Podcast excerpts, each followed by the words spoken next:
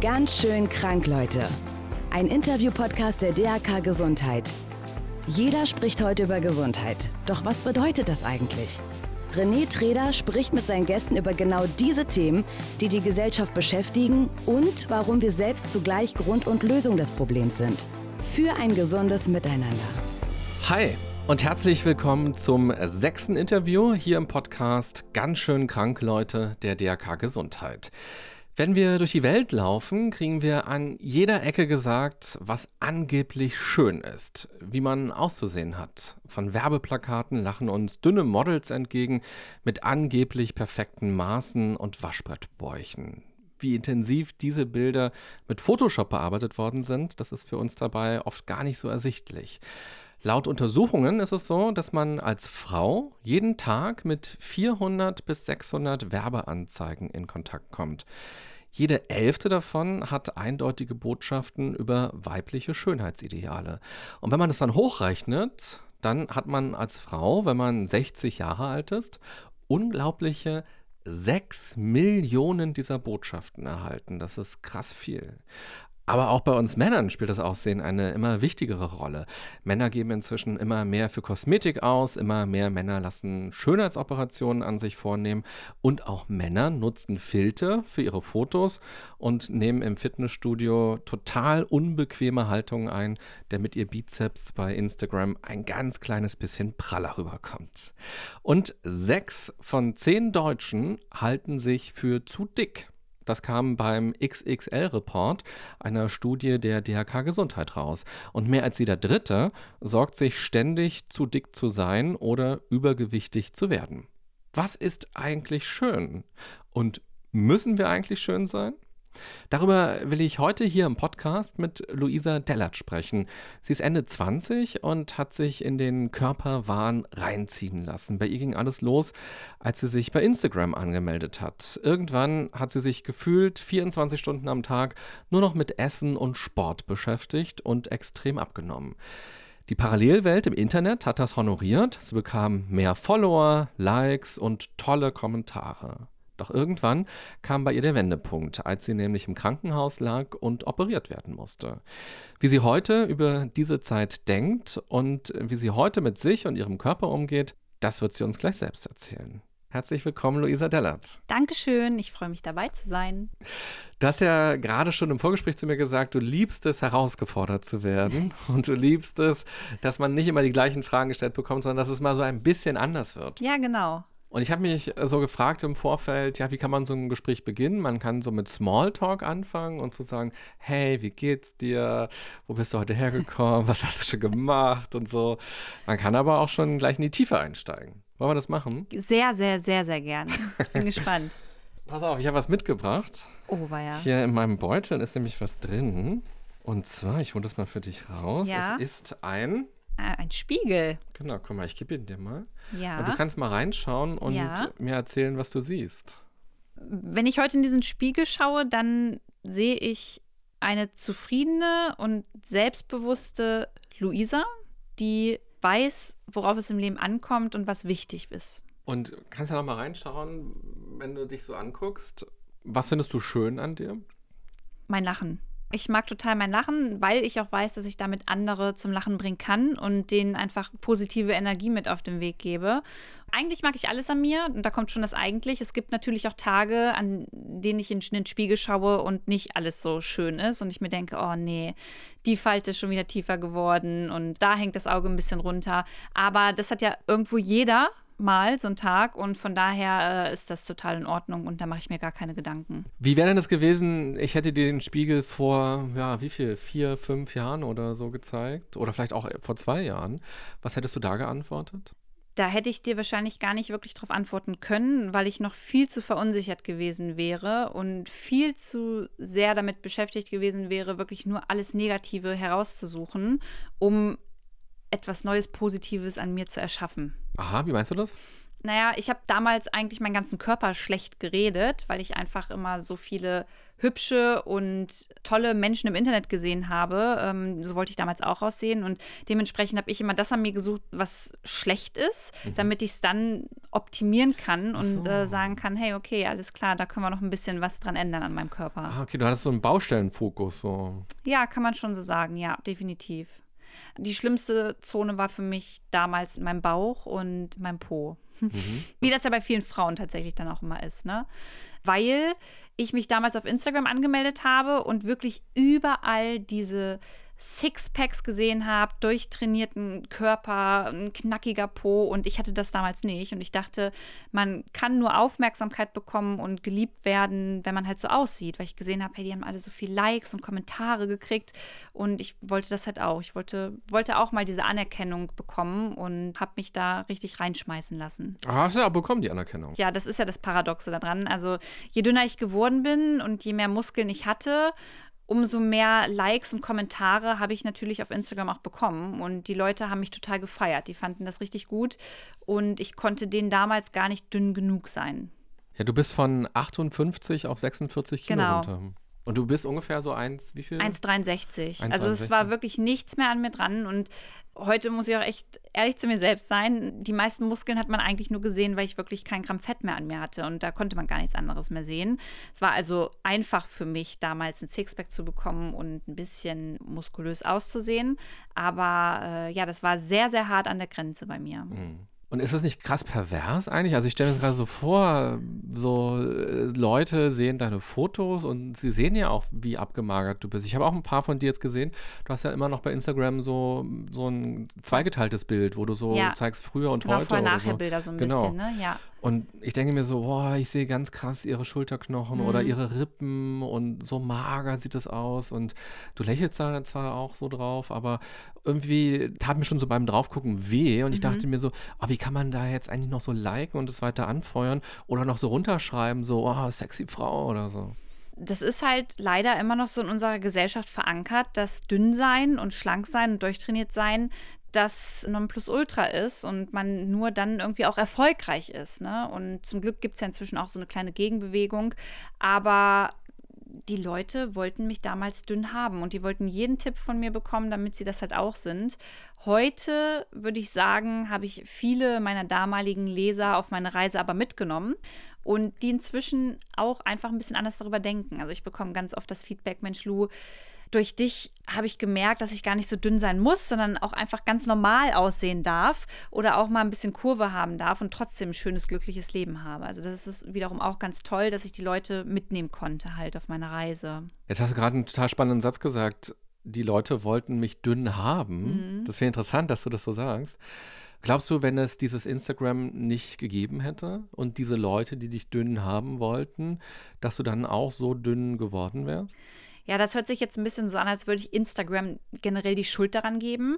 Letztendlich ist es ja mein Charakter und meine Verunsicherung, die dazu geführt hat, dass ich mich auf Instagram angemeldet habe und da dann die ganzen Bilder gesehen habe und mich dann noch mehr verunsichern lassen habe. Aber hätte ich mich damals nicht da angemeldet, dann hätte ich ja erstens diese ganzen Leute gar nicht wahrgenommen, die das toll finden, wenn ich abnehme. Und ich hätte nicht so viel Kontakt mit so vielen Fitnessbildern und wirklich irgendwelchen hübschen Models gehabt.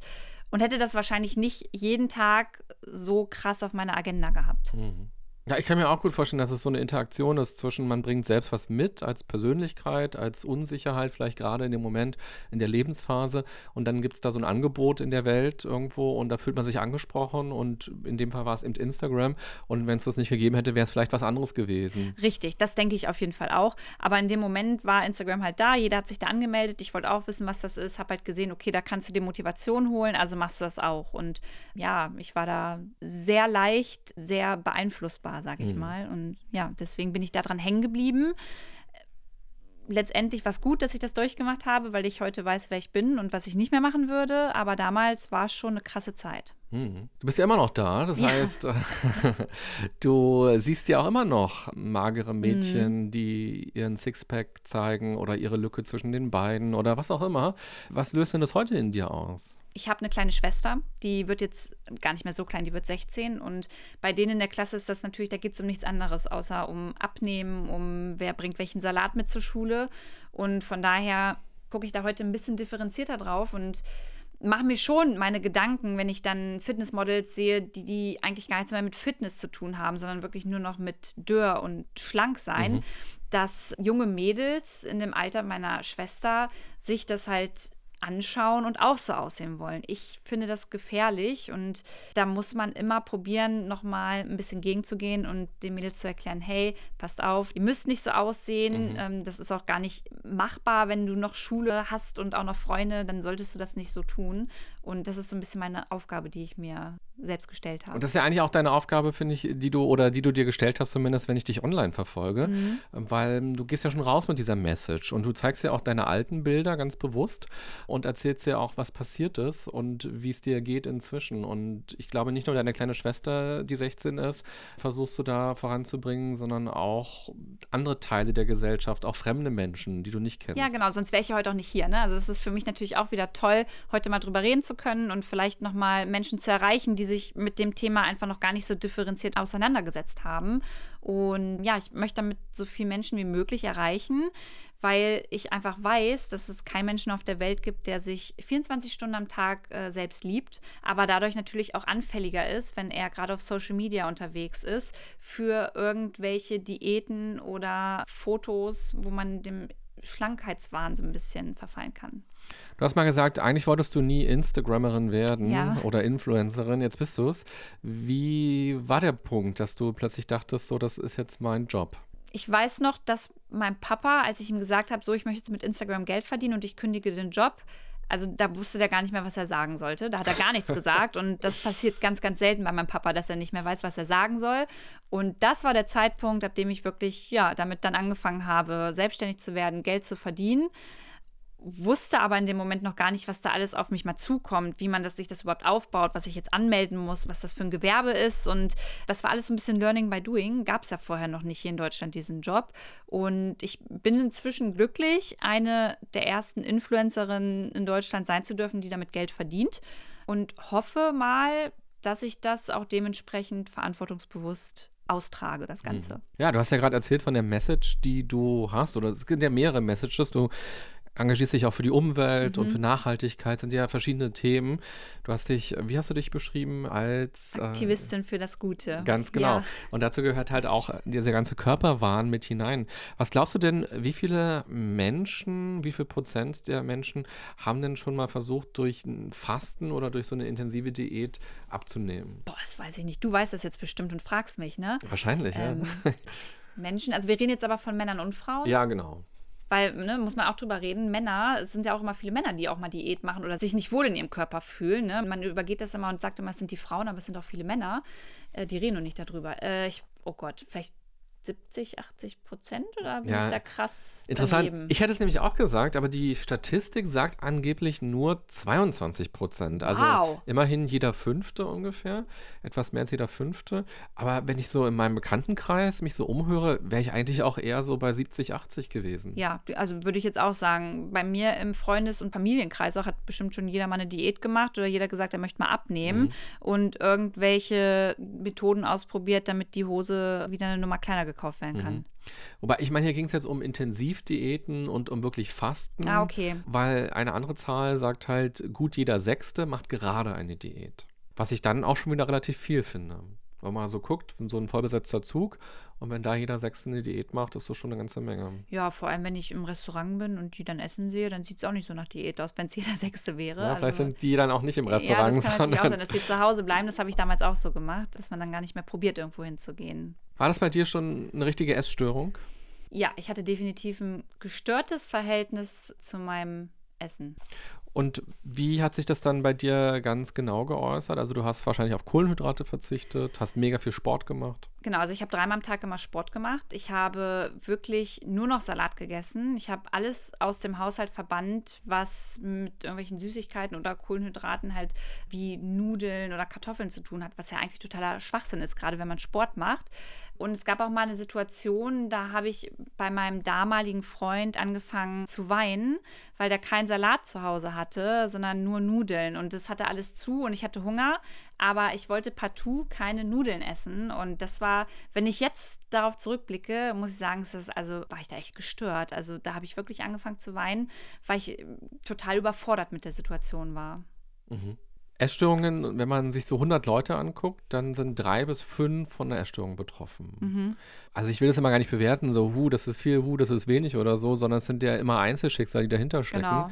Aber tatsächlich finde ich es ganz persönlich so als Privatperson viel, so, weil drei bis fünf Menschen, wenn man sich nur 100 Leute angeguckt, wenn man einfach mal so in den Hörsaal guckt, da können 100 Leute drin ja. sitzen und drei bis fünf davon oder in so einem Bus oder so, drei bis fünf haben eine Essstörung. Finde ich auch und das Gruselige daran ist ja, du siehst es auch manchmal den Menschen ja gar nicht an, mhm. dass die jetzt ein gestörtes Verhältnis zum Essen haben. Und mir hat man es damals auch erstmal nicht angesehen, aber dann irgendwann auf den Fotos. Von daher weißt du auch immer gar nicht, wie gehst du mit den Menschen um? Sagst du jetzt was, sagst du nichts? Bietest du den Essen an? Wie macht man es richtig? Das ist halt auch immer als Außenstehender echt schwierig. Also es gibt ja so drei verschiedene Formen von Essstörungen. Einmal so die Magersucht, dann die Bulimie und dann das Binge-Eating. Mhm. So Binge-Eating ist, dass man halt einfach sehr unkontrolliert sehr viel in sich hineinschaufelt. Und die anderen beiden, da geht es um Gewichtsverlust jeweils. Und Magersucht ist halt so, das war, glaube ich, das, was du beschrieben genau. hast. So sehr wenig essen und sehr viel dafür tun, dass der Körper sehr viel verbrennt. Mhm. Und bei der Bulimie kommt halt noch dazu, dass die Leute sich übergeben. Du übergibst dich dann, genau. Das habe ich tatsächlich auch mal probiert. Also es gab Tage, an denen ich mir äh, den Finger in den Hals gesteckt habe und es mal versucht habe, aber das konnte ich nicht. Das konnte ich nicht und das wollte ich dann in dem Moment auch nicht, zum Glück. Ich habe es dann dabei belassen, dass ich lieber dreimal am Tag zum Sport gegangen bin und wusste, okay, dadurch kann ich dann auch abnehmen. Mhm. Und gerade bei den Leuten, die Bulimie haben, ist es ja ganz häufig so, dass man es genau da oft auch nicht erkennt. Also weil die sind unter Umständen normalgewichtig.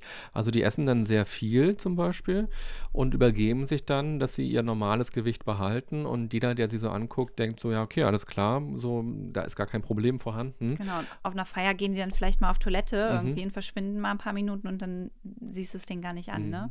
Hatte ich aber tatsächlich auch noch gar keinen ähm, gar keinen Kontakt mit einer Person. Also klar durch Erzählungen, wenn, äh, wenn meine Leser mir auch mal was erzählt haben, aber äh, so, dass ich mal live dabei gewesen wäre bei solchen Umständen, das hatte ich noch nie. Mhm. Du?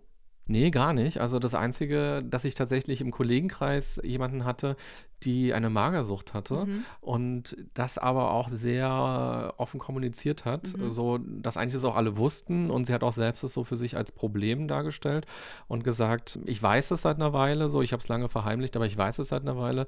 Sie hat versucht daran zu arbeiten, aber es ist ihr unfassbar schwer gefallen, tatsächlich normal zu essen oder auch ihren Körper schön zu finden.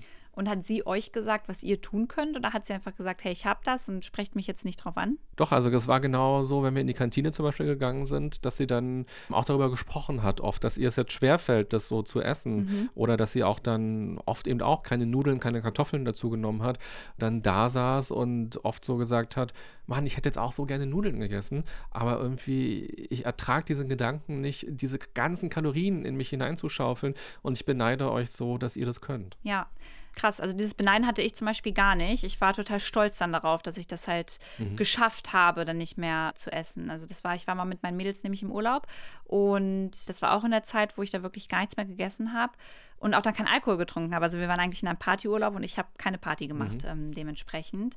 Da war ich total stolz darauf, dass ich halt die war, die morgens und abends total wenig gegessen hat und dann halt abends in der Diskothek dann den schlanken Bauch hatte, hatten die anderen ja auch, aber die haben trotzdem ganz normal gegessen. Also da habe ich das auch ganz differenziert gesehen. Und hast du dich dann schön gefunden? Hast du dich attraktiv gefunden, wenn du in den Spiegel geguckt hast?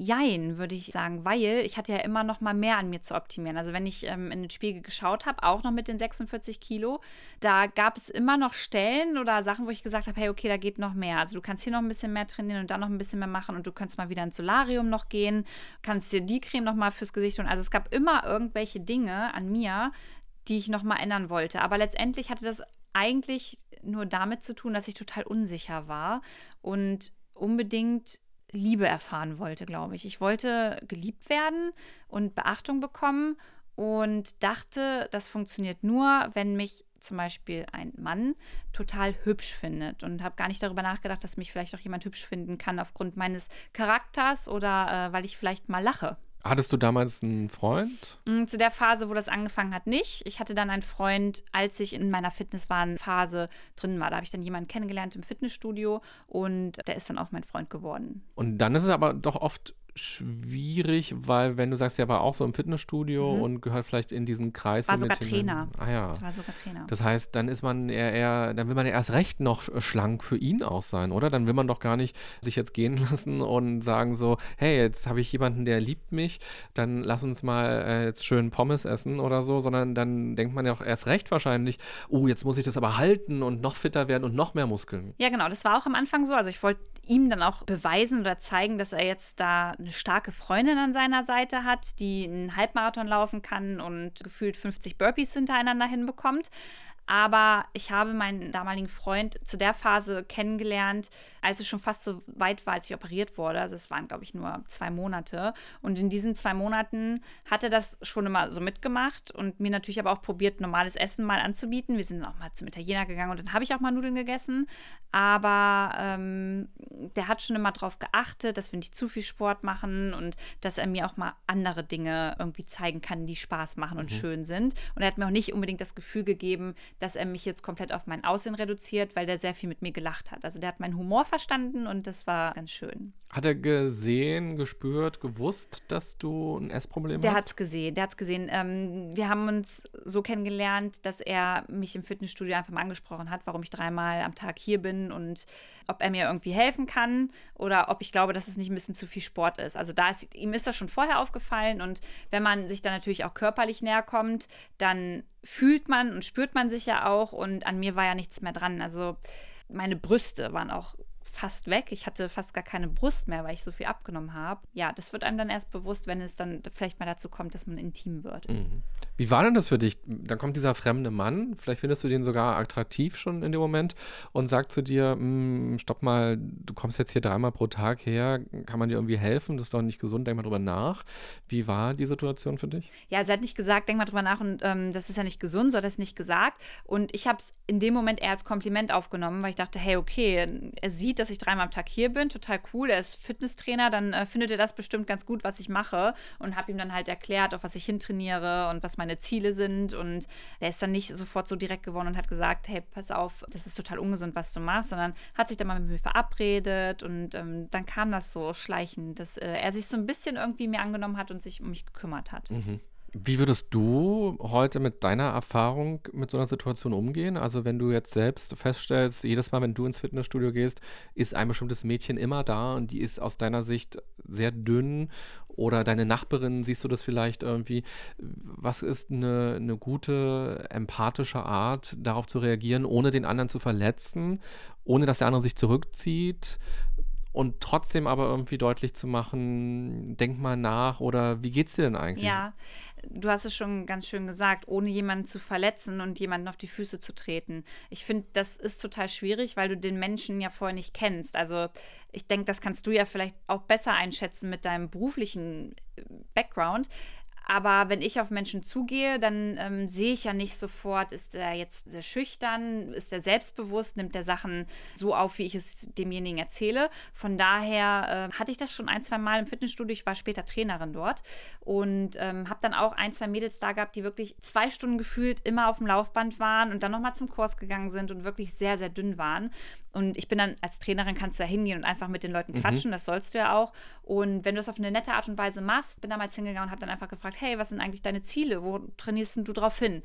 Und so ist dann auch ein Gespräch einfach entstanden. Und ähm, so hat sich mit einer ähm, der Trainierenden da sogar eine Freundschaft dann auch entwickelt. Und ähm, ich konnte ihr so ein bisschen meine Geschichte erzählen und damals hat das ihr dann wirklich auch geholfen. Mhm. Und wenn du nochmal zurückblickst, was hätte dir auch geholfen? Also, was hättest du eigentlich gebraucht, um früher wach zu werden?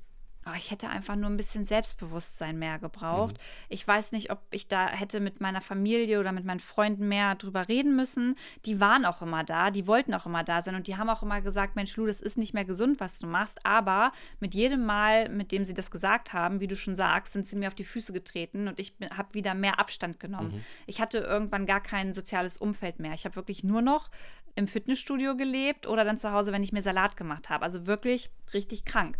Ähm, also würde ich sagen, ich hätte vielleicht einfach schon ein bisschen früher mehr Selbstvertrauen und Selbstbewusstsein gebraucht. Bin da aber auch nicht der Profi drin, wie man sich das so aufbaut. Ja, wie, mhm. wie baut man sich eigentlich Selbstbewusstsein auf? ich glaube, dass man immer wieder aus der eigenen Komfortzone rauskommt und sich selbst erstmal auch Mut zuspricht. Weil ich finde immer diesen Satz ganz wichtig, mutig zu sein bedeutet nicht keine Angst zu haben und oft ist es aber genau die Angst, die uns abhält, irgendwas zu machen und dann ziehen wir uns zurück, sondern dass man sagt, ich spüre da gerade diese Angst und das ist ein Schritt aus der Komfortzone raus und ich gehe den jetzt mal und ich bin mal offen dafür, was das Leben da bereithält und welche Erfahrungen ich mache. Ich glaube auch öfter Dinge als Experiment zu sehen und zu sagen, ich probiere das mal. Also umgekehrt vielleicht, wenn du den auch spannend fandest, den Trainer, ihn anzusprechen so mhm. und als Experiment und nicht, oh mein Gott, wenn der jetzt mir einen Korb gibt, dann ist mein ganzes Leben jetzt im Eimer Eimer, sondern zu sagen, hey, ich finde ihn sympathisch und ja. ich gehe da mal hin und ich mache mal ein Experiment daraus und ich lächle den mal an, mal gucken, was passiert.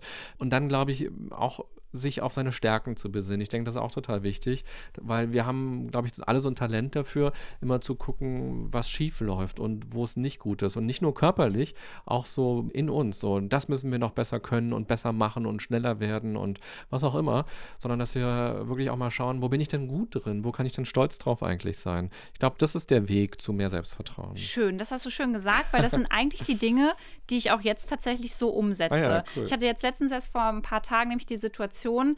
Ich bin inzwischen ein Freund davon, meine Gefühle wirklich den Menschen mitzuteilen, die ich halt spüre mhm. und muss das den Leuten dann auch sagen, was, was ich so fühle. Und das habe ich gemacht, ohne Angst davor zu haben, ob das jetzt ein Korb ist oder nicht. Äh, war dann ein Korb. Aber es war für mich total wichtig, das mhm. einmal auszusprechen und hat mich einfach noch mehr darin bestätigt, dass das ein gutes Gefühl ist, das jetzt einmal jemandem gesagt zu haben. Von daher, äh, was für ein Zufall. Ja. Schön. Ja. Du hast ja gesagt, du hättest eigentlich mehr Selbstliebe gebraucht. Ja. Das heißt, es ist gar nicht so das drumherum gewesen, die Gesellschaft oder die Leute, die dir was vermittelt haben, dieses Idealbild, was die Gesellschaft transportiert, was in Filmen transportiert wird, was in der Werbung transportiert wird. Das hast du jetzt gar nicht für dich so erwähnt, sondern eigentlich würdest du sagen, der Hauptgrund, die Hauptursache lag nur in dir. Ja, würde ich schon sagen, weil heute ist es ja auch noch so, dass alles auf mich einprasselt. Ne? Also ich sehe irgendwelche Filme, ich sehe Zeitungen, ich sehe äh, Werbeanzeigen und sehe immer diese ganzen schlanken Leute. Und heute macht das mit mir nichts mehr. Mhm. Damals hat mich das total verunsichert und deswegen würde ich schon sagen, dass ich gebe mir jetzt nicht die Schuld, aber ich glaube, das kommt einfach mit dem Alter vielleicht und mit den Erfahrungen, mhm. wie du mhm. schon gesagt hast, dass man daran wächst und dann so langsam einfach auch anders darüber denkt und ein ganz anderes Bild bekommt. Damals hat mein Papa auch immer zu mir gesagt, ja, Luisa, wenn du mal äh, 10 oder 20 Jahre älter bist, dann siehst du das ganz anders und dann ist das auch ganz anders und dann liebt man auch ganz anders. Und ich dachte immer, was, was möchte er mir denn jetzt sagen, mein Papa?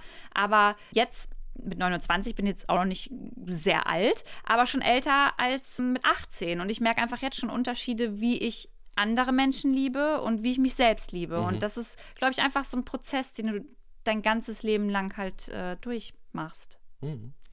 Schön.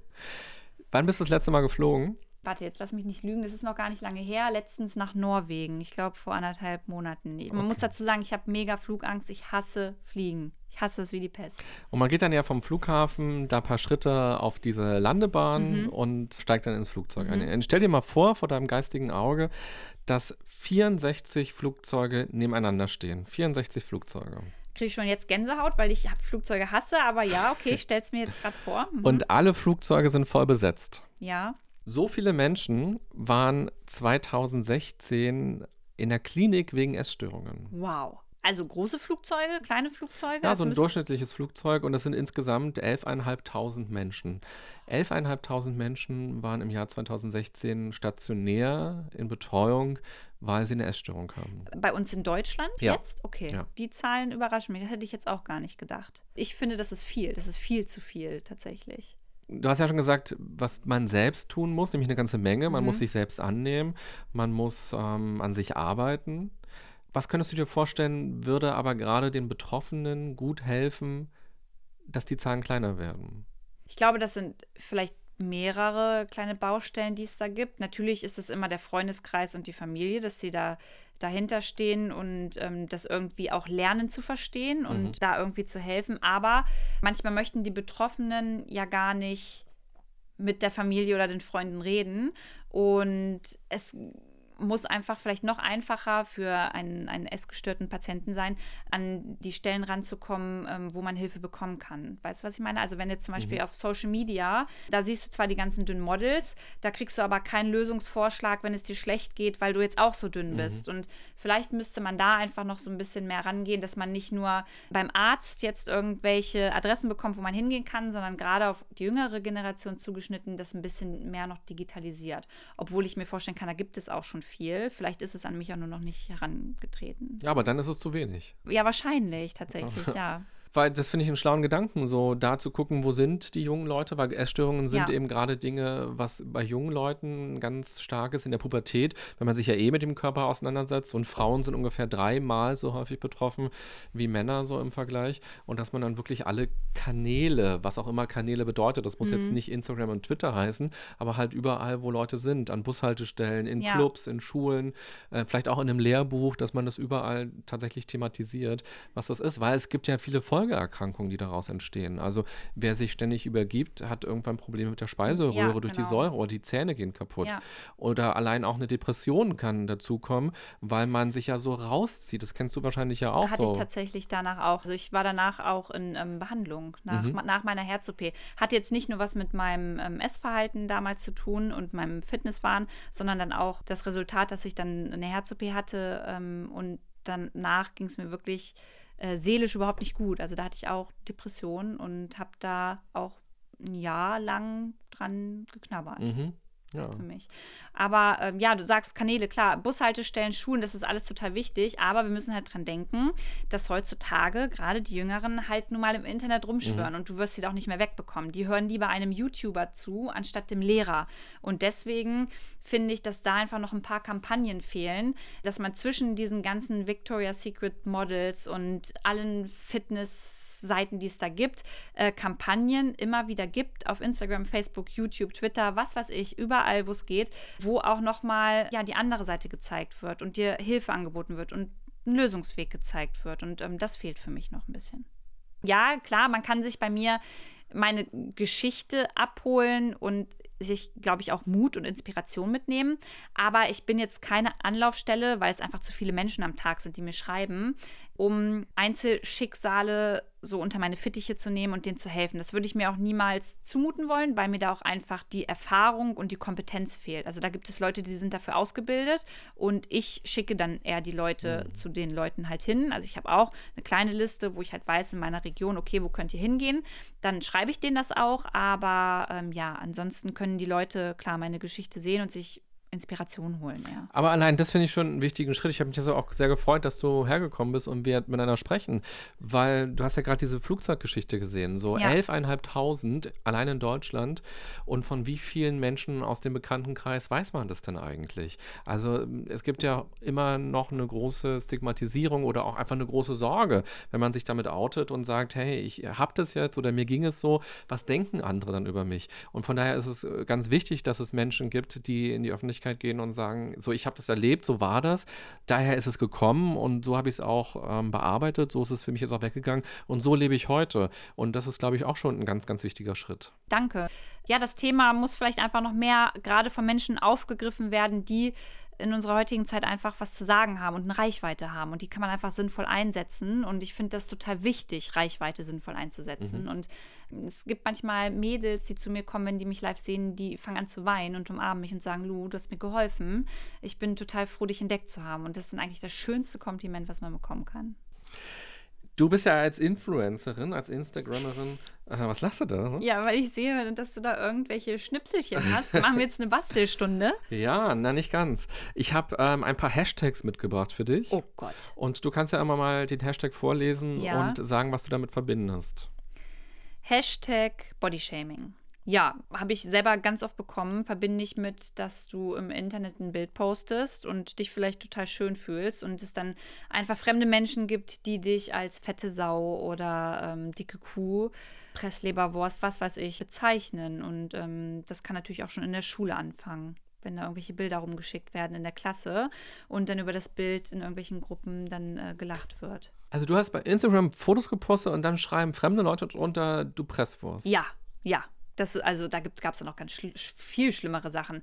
Aber warum macht man sowas? Ja, ich denke, dass es einfach Menschen gibt, die vielleicht den Frust vom Alltag im Internet, ins, die, die haben da so ein Ventil gefunden, um ihren Frust rauszulassen. Und ich nehme das inzwischen nicht mehr persönlich, weil die Leute kennen mich ja gar nicht, aber ähm, das passiert wirklich tagtäglich und nicht nur bei mir, auch auf anderen Seiten. Also ich kenne wirklich Kollegen von mir, die haben ihre Kommentarfunktion inzwischen ausgestellt, weil ähm, die sich jeden Tag so eine Scheiße da durchlesen müssen und am Anfang hat mich das auch sehr verletzt, total. Da war ich total verunsichert, aber inzwischen kann ich darüber nur noch lachen. Wenn die mich irgendwie als fette Kuh oder Presswurst bezeichnen, dann ähm, ziehe ich auch noch meine Hose runter und zeige dir nochmal meine Zellulite. Dann haben sie nochmal was zu sagen und dann ist alles fein. ich muss an ein Video gerade denken von dir, was ich gesehen habe. Da bist du in New York und vor so einer schönen Fensterscheibe sitzt ja. du. Genau, da sitzt du so und erzählst, ähm, dass du zugenommen hast. Mhm. Und dann gibt es so einen harten äh, Jump Cut, heißt das, unter den YouTubern. Ich habe auch einen YouTube-Kanal, darum weiß ich, dass es Jump Cut Ah, heißt. danke schön, das weiß ich gar nicht. Also einfach Bams, wenn der Schnitt so mhm. ist. Und plötzlich sitzt du da quasi in Unterwäsche. Mhm. Und ich äh, habe Hast hab, du dich ein bisschen erschrocken? Es ja, tut mir leid. Weil ich habe das geguckt und dachte mir, was, jetzt ist sie ja plötzlich halb nackt. Warum? Warum? Ich dachte schon so, ja, okay, sie erzählt mir jetzt, dass sie zugenommen hat. Erstmal dachte ich so, hä, aber sie ist doch, ich fand dich dünn so. Ja. Und dann dachte ich mir trotzdem, jetzt sitzt sie vor der Fernsehscheibe und sagt, sie hat zugenommen. dachte ich mir, naja, okay, erzähl mal weiter. Ja. Und plötzlich, bams, äh, zeigst du mir wirklich hundertprozentig, wie du aussiehst. dachte ich mir, krass. Genau, dann hast du dich auch noch, glaube ich, so umgedreht und hast gezeigt, hier ist meine Zellulite. Warum machst du das? Also, ich habe auch überlegt, also ich habe jetzt auch ein paar Videos bei mir auf YouTube und dann dachte ich, was müsste passieren, dass ich mich da ähm, in Unterwäsche filme? Filme mhm. und das ins Internet stelle ich hatte erstmal noch nie ein Problem damit, mich so zu zeigen, wie ich bin. Ich bin immer ein sehr direkter und ein sehr offener Typ. Das muss man schon mal ähm, vorneweg sagen. Und bei mir gab es einfach im Leben schon ein paar Mal Situationen, ähm, wenn ich zum Beispiel Sex mit einem Mann hatte, dass ich mich immer sehr geschämt habe für meinen Körper und immer das Licht aushaben wollte. Ich habe dann auch mal mit anderen Freunden darüber geredet und ich habe gemerkt, hey, das ist überall, ist das ganz schön präsent. Und da ist immer wieder das Thema Zellulite aufgekommen. Und dann haben wir auch darüber geredet, ähm, dass auch in gerade so Sexfilmen oder Pornos ja auch immer die Frauen total perfekt aussehen und wie das eigentlich klappt. Und dann ähm, hatte ich mich mal mit einer Pornodarstellerin unterhalten und die hat mir erstmal gesagt, dass sie eingecremt sind und immer das Licht halt perfekt mhm. äh, dahin bekommen. Und das war so für mich der Moment, wo ich dann auch dachte, okay, nee, also scheiß drauf. Dann zeigst du jetzt auch einfach mal deine Zellulite, wie sie ist, weil es ist halt was ganz Normales. Und ähm, ich wusste, dass ich damit vielen Frauen helfen kann. Nicht nur jetzt auf sexuelle ähm, Verhaltensweisen bezogen, sondern generell einfach mal ins Schwimmbad gehen oder einfach mal eine kurze Hose anziehen. Du kannst dir nicht vorstellen, wie viele Frauen sich das nicht trauen, weil sie denken, dass sie dann doof angeguckt werden oder sich dafür schämen, dass sie Zellulite haben. Und ähm, Zellulite wird immer so als Schwäche ausgelegt, wenn man sagt, ja, du trainierst nicht richtig oder du ernährst dich nicht richtig. Aber das ist meiner Meinung nach halt auch totaler Quatsch, weil es ist auch manchmal einfach veranlagt. Und Zellulite ist nichts Schlimmes. Und deswegen äh, zeige ich mich sehr gerne so auch mal in Unterwäsche, damit andere sehen, okay, da ist jemand, der macht das im Internet und dieser Person geht es trotzdem gut, die kann trotzdem lieben, die hat trotzdem ein Sexleben und die geht trotzdem in Bikini ins Schwimmbad. Mhm. Bodyshaming, ich habe ja gefragt, was das ist, und du hast ja gesagt, so Presswurst schreibt jemand runter. Mhm. Aber wenn du es gerade so erzählst, ist Bodyshaming ja auch etwas, was man sich selbst antut. Wenn du sagst, so, ich muss Licht ausmachen, wenn ich Sex habe, so der andere soll mich gar nicht richtig sehen, weil ich mich dann eklig fühle oder unangenehm und mich nicht fallen lassen kann, da fängt ja eigentlich Bodyshaming schon an, oder? Ja, natürlich, weil ich nicht äh, zu meinem Körper stehe, weil ich äh, den nicht so annehme, wie er ist, sondern äh, den lieber irgendwie das Licht rausdrehe, weil ich den nicht so zeigen möchte. Und wenn man da halt ansetzt und probiert daran zu arbeiten, dann kann man auch sagen, dass einem die äh, Kommentare im Internet egal sind. Mhm. Weil wenn man so gefestigt ist, dass man sich so wohlfühlt, wie man ist, dann ist es einem auch scheißegal, was andere sagen. Mhm. Als ich Kind war, äh, bin ich operiert worden am Bauch mhm. und ich habe so eine kleine Narbe. Und ich war, ich weiß gar nicht mehr genau, so entweder so Ende Grundschule oder schon so gerade Gymnasium, so in dem Alter ungefähr. Und die Narbe ist nie so richtig schön ähm, verheilt. verheilt. und auch mal aufgegangen. Ist die so kruckelig, so. Also ihr seht ja, es jetzt nicht, genau. aber Genau, Genau, also so. recht breit bei mir Ja. auch, genau. Und ähm, man sieht das ja, und die ist ja kurz nach der Operation nochmal aufgegangen und so. Und ich war, ähm, war ich dann nochmal im Krankenhaus und die Ärztin oder die Krankenschwester, weiß ich nicht mehr genau, hat dann so zu mir gemeint, naja, ist ja auch kein Wunder, dass es nochmal aufgegangen ist. Du hast ja auch so ein bisschen Bauch, so.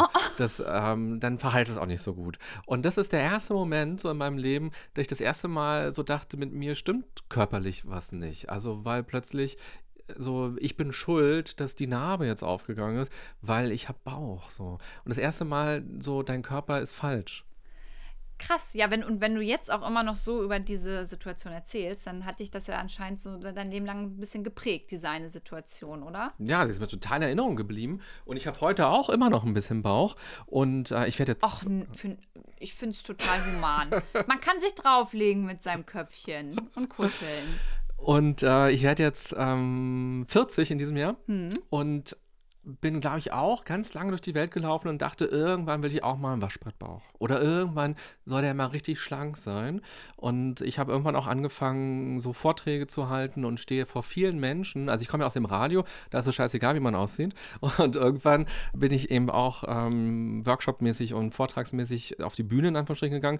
Und ich weiß noch so bei den ersten Malen, ähm, dass ich so dachte, oh Gott, jetzt gucken die mich alle an. Hm. Und jetzt glotzten die äh, genau hin und was ziehe ich bloß an, um das so zu kaschieren, dass ich vielleicht keinen Waschbrettbauch habe, sondern auch so ein bisschen Bäuchlein.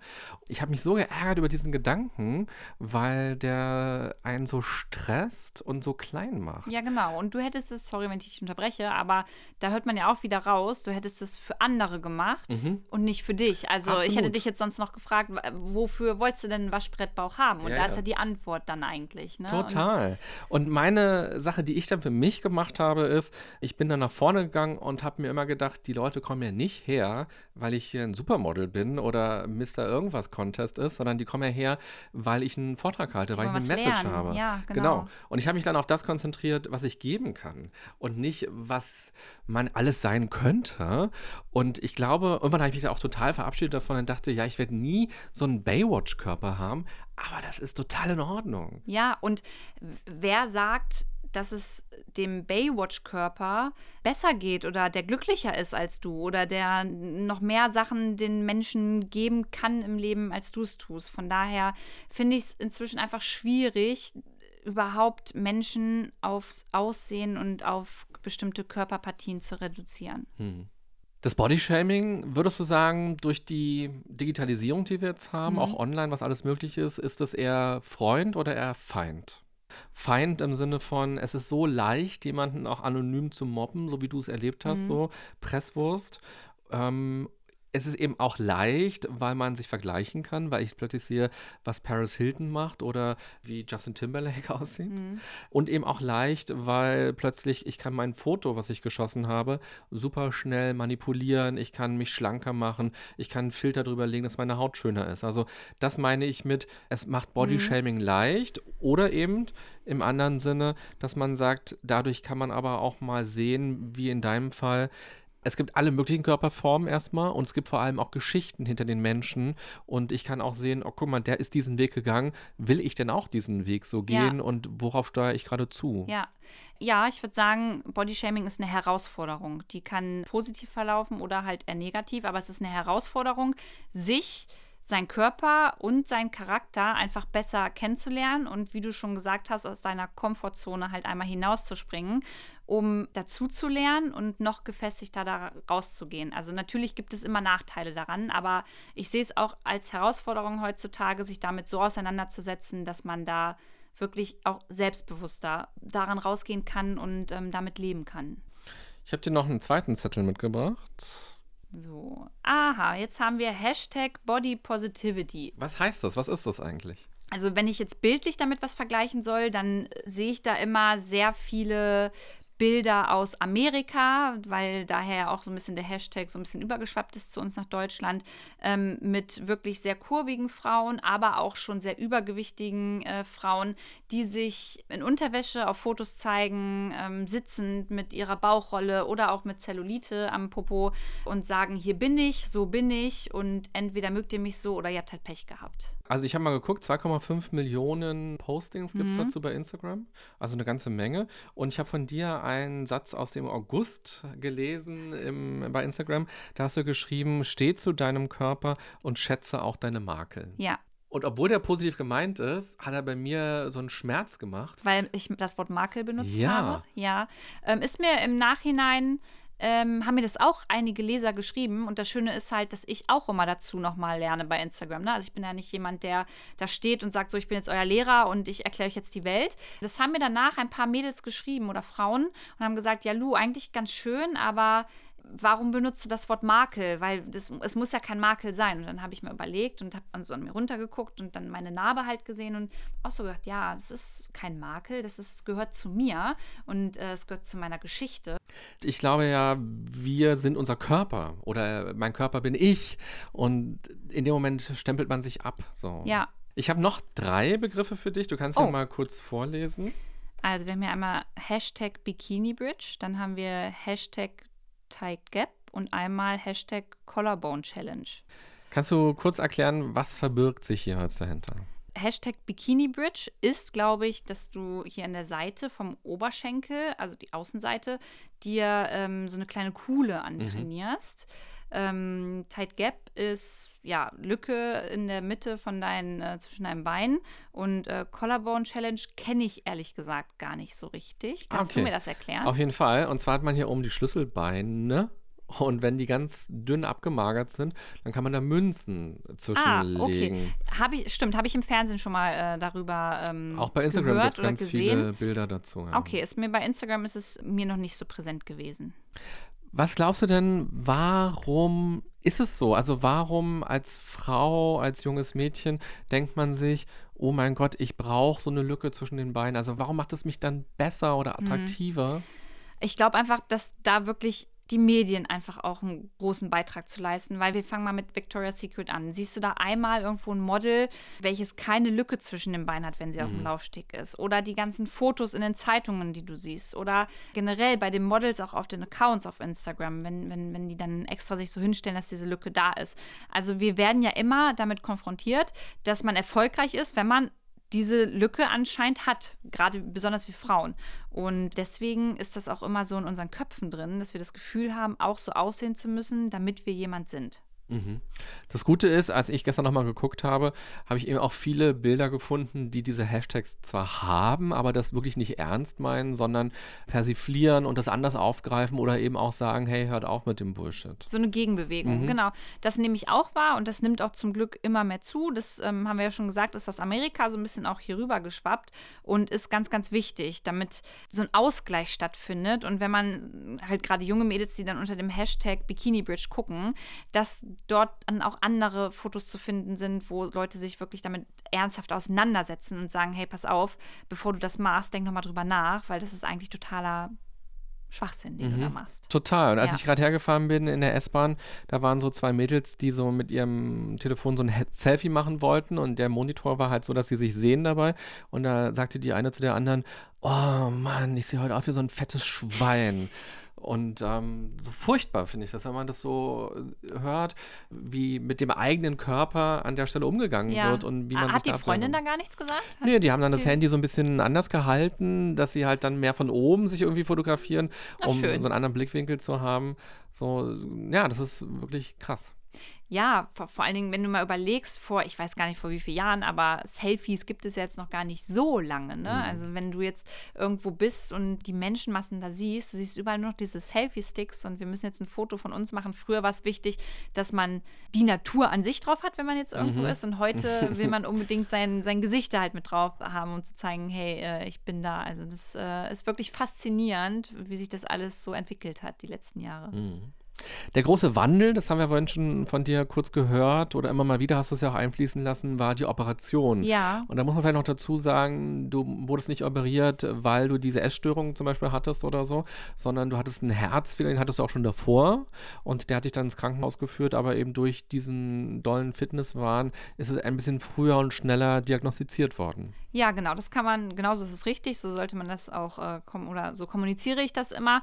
Ähm, ich habe ja dreimal am Tag Sport gemacht und Ich wusste damals nicht, dass ich dieses Loch in meiner Herzklappe habe. Also ich als kleines Kind war da mal was, aber das war irgendwie weg aus meinem Kopf. Und ähm, ich bin dann irgendwann beim Sport immer sehr oft umgekippt, hatte ganz dolle Kopfstechen und Kopfschmerzen und ähm, bin auch ein paar Mal wirklich ähm, bewusstlos gewesen und dachte immer, ja, es liegt bestimmt daran, dass ich jetzt nicht so viel gegessen habe, alles gut. Und mein Papa hat das dann aber auch nicht lange mitgemacht und mich dann zum Arzt geschickt und dann wurde ich auch schon drei Wochen später, so um den Dreh, äh, operiert, weil es dann auch wirklich notwendig mhm. war. Also der viele Sport, den ich gemacht habe und das wenige Essen, haben das noch so ein bisschen begünstigt, dass es jetzt nicht gerade besser geworden ist mit meinem Loch. Und dann lag ich da auf dem OP-Tisch. Mhm. Ja, und vorher lagst du in deinem Bett im Zimmer mhm. und hast gewartet auf die Operation und hast dir so gedacht, ja cool, ich habe jetzt einen Waschbrettbauch zwar, aber möglicherweise überlebe ich gar nicht. Genau, das war so die Situation, die auch sehr einleuchtend für mich war. Ich, du wirst ja dann, wenn du ähm, vorbereitet wirst für eine OP, aus deinem Zimmer abgeholt und kommst dann noch in so einen kleinen Saal und dann kommst du erst in die Schleuse und bekommst deine Narkose. Und als ich dann in diesem Saal lag, da war ich ganz allein und da liefen mir dann auch die Tränen und es war ein ganz komisches Gefühl, weil ich mir dachte, hey, okay, was hast du die letzten Monate eigentlich oder das letzte Jahr so gemacht? Du hast jetzt nichts gegessen und ein Sixpack, aber es kann jetzt auch sein, dass dein Leben gleich vorbei ist. Und dann war das einfach gar nicht lebenswert, weil du hast alles äh, von dir gestoßen, was nur ging und wolltest nur für deine Selbstoptimierung leben. Und das war nach der OP auch für mich so der Augenöffner, dass ich gesagt habe, hey, okay, alles klar, es gibt wirklich Dinge im Leben, die sind viel wichtiger, als für irgendjemanden anders gut auszusehen. Mhm. Ja, und auch nicht immer diesen Fokus haben. Du hast nämlich gerade das schöne Wort gesagt, Selbstoptimierung. Nicht immer nur zu gucken, wer kann ich eigentlich alles noch werden, so wie muss ich mich verändern, sondern wirklich mehr so zu sein im Hier und Jetzt und den ja, Körper genau. auch zu genießen. Ja, genau. Erstmal zu genießen, was dein Körper überhaupt ist und dann herauszufinden, was du mit dem alles Tolles machen kannst und was du überhaupt für Stärken hast und nicht immer noch zu schauen halt, was kann ich denn noch machen und was kann ich denn noch anders machen, damit ich noch besser wäre. Mhm. Wenn du jetzt all den Hörerinnen und Hörern, die gerade zuhören, etwas mit auf den Weg geben könntest, mhm. was du jetzt kannst. Mhm. was ähm, ist das? Also hast du eine Message für die, eine Botschaft oder vielleicht auch etwas, was du schon für eine Erfahrung gemacht hast, wo du sagst, ähm, passt auf, dass ihr nicht auch diese Erfahrung mhm. macht?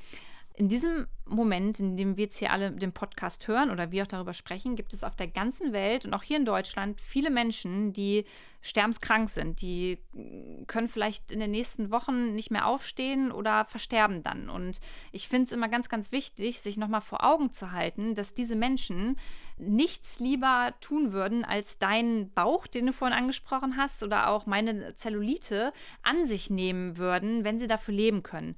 Und sich das klar zu machen, dass es einfach so, so wichtig ist, dass wir gesund sind und äh, einfach dieses Glück haben, jeden Tag aufzustehen und das machen zu können, was wir wollen. Das sollte dazu führen, dass man einfach mal diese ganze Selbstoptimierung und auch dieser Gedanke, man muss immer perfekt für andere sein, dass man das mal ein bisschen ablegt und lieber viel mehr schätzt, was wir eigentlich haben. Das, man sagt es halt immer, ja, du musst das Leben schätzen, aber wenn man sich damit wirklich mal beschäftigt, dann versteht man auch, was damit gemeint ist. Und dann ist es echt nur noch nebensächlich, wie jetzt der Körper dann in Bikini aussieht. Mhm. Hast du Lust am Ende des Interviews, dass wir noch eine kleine ja, Übung, eine kleine Aktion machen? Uiuiui, ui, ja, jetzt zeig mal her, was du da vorbereitet hast. Ich habe zwei weiße A4-Blätter vorbereitet ja. und guck mal, du kannst auch einen Stift haben. Oh, danke. Und ähm, mein Vorschlag ist, wir nehmen uns kurz Zeit, mhm. so jeder für sich, und wir schreiben einen Liebesbrief an unseren Körper. Oh, wow. Das ist eine sehr schwierige Aufgabe. Ähm, toll. Das, und damit über. Ja, ja, gut, machen wir. Okay. Ja. Gut. Einen Liebesbrief. Du hast auch keinen Zeitdruck. Nimm dir so viel Zeit, wie du willst.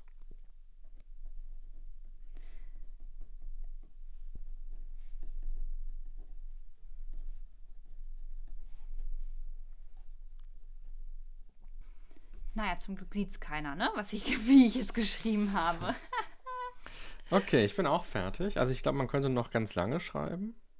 Wer fängt denn an? Machen wir Schnick, Schnack, Schnuck oder äh, haben ja, wir eine Reihenfolge? Wir können Schnick, Schnack, Schnuck machen, okay, wenn du das willst. Klar. Schnick, Schnack, Schnuck. Ich, habe Stein, Ja, und ich habe die Schere. Schere. Gut, dann fange ich mal an. Also, Lieber Körper, danke, dass du mich jeden Tag aufstehen lässt. Ich mir mit meinen Händen einen Zopf machen kann und mich meine Beine in den Wald tragen, um frische Luft zu schnappen. Ich liebe jeden Zentimeter an dir, mal mehr und mal weniger. Das Wichtigste ist aber, dass ich mich immer auf dich verlassen kann und du mein engster Vertrauter bist. Ohne dich würde ich die Schönheit des Lebens nicht kennengelernt haben. Danke, dass es dich gibt. Danke, dass du so bist, wie du bist. Deine Lu. Wie war das zu schreiben für dich? einfach, einfach inzwischen. Ich habe jetzt ja leider keinen Vergleich. Mich hat damals niemand gefragt, ob ich mal einen Liebesbrief an mich selber schreiben kann. Ich denke aber mal, dass der wahrscheinlich nicht so ausgefallen wäre, beziehungsweise ähm, ich für den ersten Satz ewig gebraucht hätte. Und mir ist es überhaupt nicht schwer gefallen, das zu schreiben und es hat mir sogar Freude bereitet. Mhm. Vielleicht hast du ja Lust, den Brief mitzunehmen und dir irgendwo abzuheften. Ich nehme ihn auf jeden Fall mit, ja. Aber jetzt bist du erstmal dran. jetzt bin ich dran, genau. Lieber Körper, ich finde klasse, dass ich dich habe. Du bist ein Wunderwerk. Was du alles leistest und das 24 Stunden am Tag ist unfassbar. Manchmal stopfe ich ganz schön Scheiß in dir rein und vergesse dich im Alltag. Mit diesem Brief möchte ich dir versprechen, besser auf dich zu achten. Du bist alles, was ich habe. Und ich bin dankbar dafür, dass du mich überall hinbringst, dass ich sehen, riechen, schmecken, hören und fühlen kann, dass ich sprechen und denken kann. Danke, dass du immer da bist. In Liebe, René. Ach, das finde ich aber auch schön. Und das, das schönste Wort ist eigentlich Wunderwerk. Das hat, das hat mich gerade voll gepackt. Das finde ich toll. Kann ich dann auch gleich mitnehmen? Den, kann ich, den rahme ich mir auch ah, Den muss ich auch schön. behalten. Ja, schön. Du hast ja eingangs gesagt, du willst ein bisschen gefordert werden in einem Interview. Ja. Bist du ein bisschen gefordert worden? Ja, auf jeden Fall. Du hast mir definitiv auch hier mit den Hashtags nochmal einfach neue Fragen reingebracht, die ich sonst tatsächlich nicht gestellt bekomme. Und wir haben nochmal, finde ich, auf einer ganz anderen Ebene so ein bisschen geredet, ein bisschen tiefer. Mhm. Und das hat mir echt Spaß gemacht. Schön. Schön. Dann habe ich ganz zum Abschluss noch drei Halbsätze für dich. Die muss jeder Gast beantworten. Mhm. Und ich lese dir mal vor, wie der Satz losgeht und du schaust ganz spontan, wie er für dich ganz persönlich endet. Okay. Gesundes Miteinander bedeutet für mich Lachen und meinen Mitmenschen Liebe geben. Der erste Schritt dorthin wäre mehr Lachen. Dafür sollten wir jeden Tag mindestens einmal lachen. Sehr gut. Das haben wir gerade jetzt auch schon getan. Ja. Sehr schön. Luisa, vielen Dank, dass du hier warst und dir die Zeit genommen hast. Ja, danke, dass ich da sein durfte und meine Geschichte erzählen durfte. Und hoffen wir mal, dass wir damit ein paar Menschen inspirieren können und vielleicht auch helfen können. Das glaube ich auf jeden Fall. Liebe Podcast-Hörerinnen und lieber Podcast-Hörer, vielleicht hast du ja mal Lust, dich jetzt direkt nach der Folge auch vor den Spiegel zu stellen, so wie Luisa das am Anfang der Folge gemacht hat. Egal, ob du nackt dabei bist oder in Klamotten das machst. Im ersten Schritt äh, kannst du dich erstmal betrachten und erstmal einfach nur wahrnehmen, was du alles siehst, was du da alles entdecken kannst. Und am besten achtsam und ohne das alles zu bewerten. Also versuche die Kommentare im Kopf mal vorbeiziehen zu lassen, sie nicht so wichtig zu nehmen. Es geht wirklich erstmal nur ums Wahrnehmen. Und im zweiten Schritt kannst du dich fragen, was du an dir schön findest. Und falls dir das schwerfällt, kannst du ja auch mit einem dankbaren Blick mal über deinen Körper gleiten. Werde dir darüber bewusst, was dein Körper täglich alles leistet, rund um die Uhr zum Beispiel, wenn du gerade zum Bus rennst oder auch wenn du diesen Podcast hörst, was dein Körper in der Zeit alles gemacht hat oder auch selbst, wenn du schläfst. Und vielleicht hast du ja auch Lust, einen Liebesbrief für deinen Körper zu schreiben. Wenn du magst, kannst du uns auch gerne mal schreiben, welche Beziehung du zu deinem Körper hast und was dir hilft, Selbstliebe zu entwickeln. Das kannst du gerne bei Instagram oder auch bei Facebook unter dem Posting zu dieser Folge schreiben. Oder du kannst auch einen Kommentar direkt bei iTunes oder SoundCloud dalassen oder wo auch immer du diesen Podcast hörst. Und wenn du die Folge interessant und wichtig fandest und inspirierend, dann zeige uns das doch gerne mit Herzen und Sternen und Daumen und Likes. Vielen Dank. Ich wünsche dir eine gute Zeit im Einklang mit deinem Körper. Bis bald. Bye bye, sagt René Träder. Das war ganz schön krank, Leute. Der Podcast der DAK Gesundheit mit René Träder. Danke fürs Zuhören und abonniert gerne unseren Podcast, um keinen der folgenden spannenden Gäste mit ihren inspirierenden Geschichten zu verpassen. Und nicht vergessen, für ein gesundes Miteinander.